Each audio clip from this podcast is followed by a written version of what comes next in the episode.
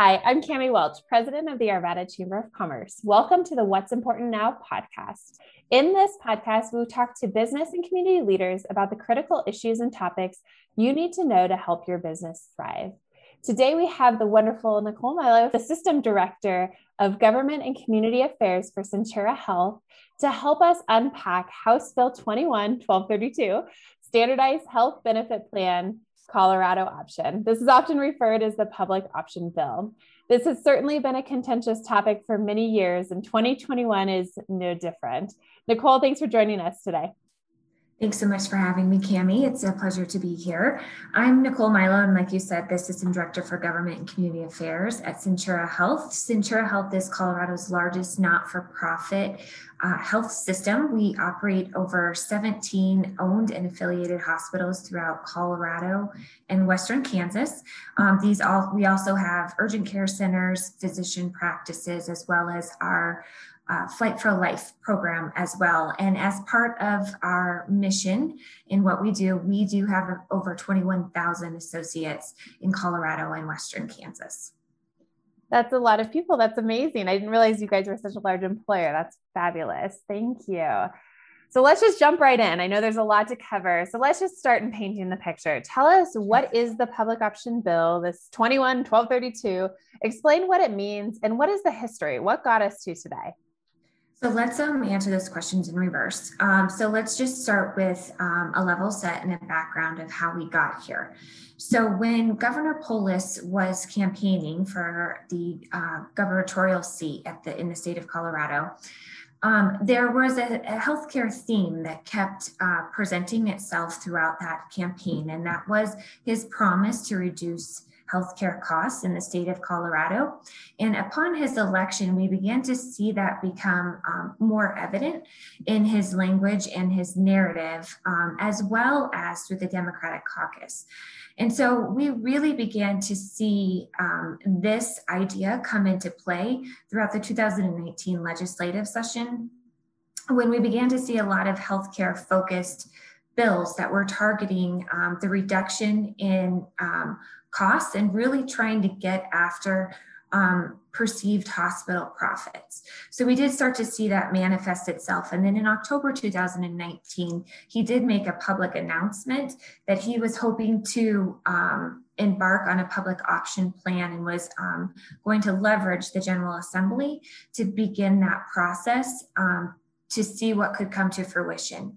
So that uh, process and those wheels uh, started to turn um, and, and really play out. And so what we saw first was the introduction of um, House Bill 2013-49 during last year's legislative session. Now, this bill was introduced two days before the state went on um, lockdown or we had our shelter in place order in place. And so um, that bill obviously is with the legislature, the legislature pausing um, when when the legislature reconvened, the Speaker of the House at the time had said, you know, we have two weeks that we're going to push through the duration of this session. Um, and bills that are fast, friendly, and free are going to make it through. And so, unfortunately, um, the public option in its form did um, get PI'd or postponed indefinitely at that point in time. So as we continue to um, fight through the COVID 19 crisis, there was a potpourri of comments from um, the elected officials, you know, many that were, all of them have the same theme and undertone that thank you, hospitals, for your work, for your response, for everything that you have done during the COVID 19 crisis. You've really risen to the occasion. However, the state of affairs economically painted a different picture and really helped um, provide um, really elevate the need for this type of policy to continue. So when you looked at the um, economic impact that COVID 19 has had on our state, coupled with the rising unemployment costs, the, the narrative still existed. So it, it turned to thank you, hospitals, for all of your work, but um, there is still a need for a public option, and COVID has really highlighted the need for um, Coloradans to have access and affordable health care in our state. So, through our conversations with the sponsors during the interim and um, early part of the session, we had heard from them that um, there was going to be another public, they were going to try this again. There's going to be another uh, public option bill. However, it was going to look different.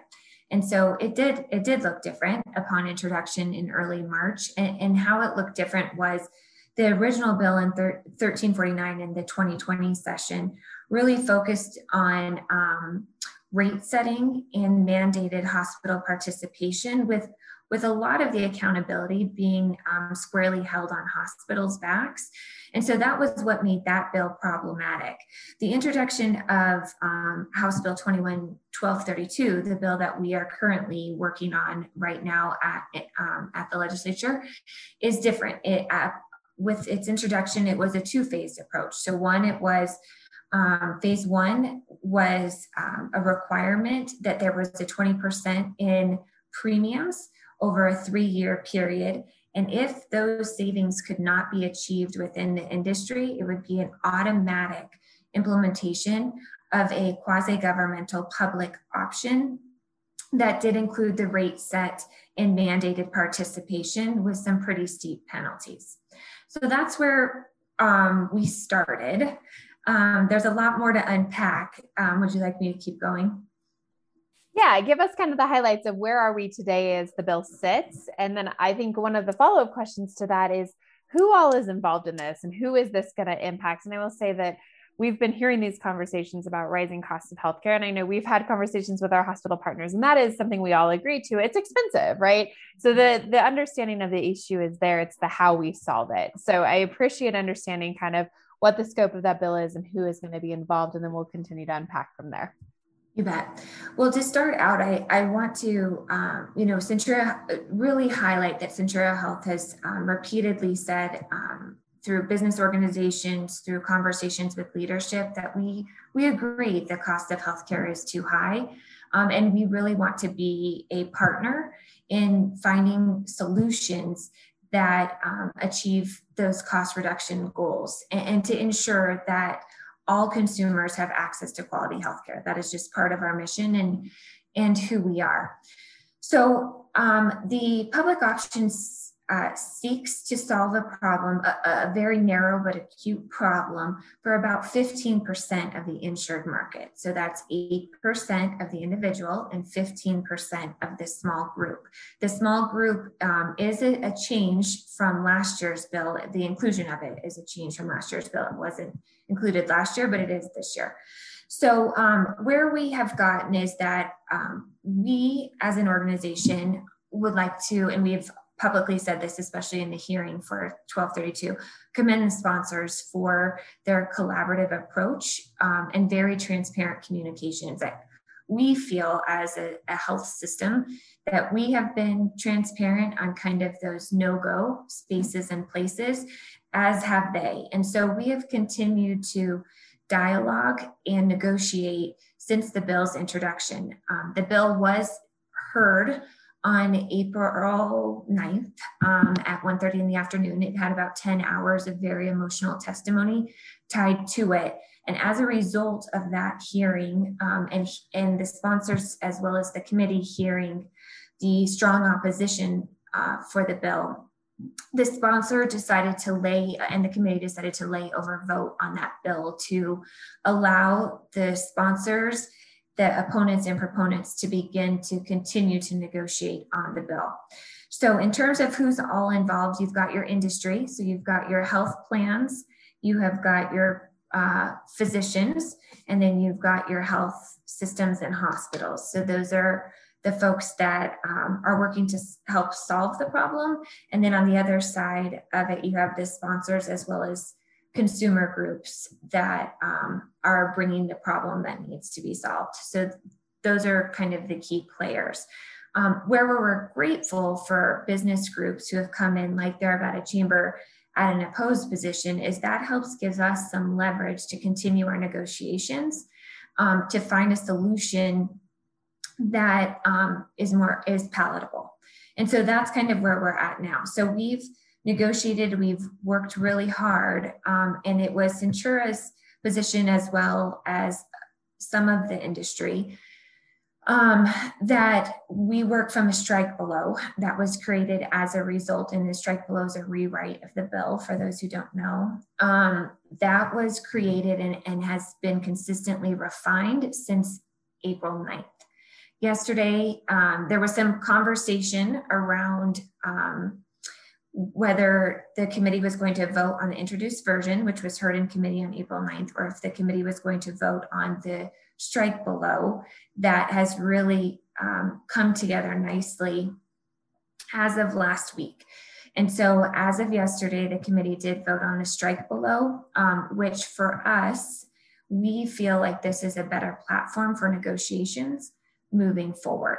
So, obviously, this is not the solution. It is not the end all be all. This bill has a long way to go. It's only through its first committee hearing, but we feel that this strike below will give us um, the ability to really craft a piece of legislation that um, is palatable and um, has all of those key components that will make it achievable as well. That's awesome. And congratulations on that movement. I know that was a lot of work to get to that point in negotiations, but I love whenever that proactive approach to making something more palatable and serve the people you're trying to serve in that positive way is great. So I love hearing that. So let's just talk a little bit about what are the next steps for those of us that like can't remember the Fraggle Rock version of how bills are made. Like how how does this go forward? What is the next step in the process? What should we all be looking for? So I do think that there are some improvements to the bill, and I think that depending on the stakeholders that you talk to, the improvements look different for everyone involved. And so the ultimate goal, obviously, is to shore up a piece of legislation that is achievable um, and really accomplishes the sponsor's goal, which is lowering the cost of healthcare, um, particularly in those counties that really only have one um, insurance option available to them. So, you know, obviously, this bill is now headed to appropriations. It'll come back for second reading and then it'll begin to um, move into the Senate. I would anticipate um, that there will be a lot of iterations or potential amendments to it on the Senate side. Um, but that is still kind of the industry as a whole is now again coalescing around what are those um, issues that still need to be resolved once we get onto the Senate side of um, the process. Perfect. So we'll all keep our ears perked there, Red Chamber. We'll make sure that we do our part to keep our business community informed about that. It is worth noting that the Arvada Chamber did take an opposed position on this bill. You can find more information at arvadachamber.org as to why we took that position, along with many, many others that we've looked at this year, because there certainly are hundreds of bills that impact businesses. And we've built out a really nice resource at arvadachamber.org to learn more. Again, thank you, Nicole. You are amazing. We appreciate your time today. And we'll see you all next time. Thank you.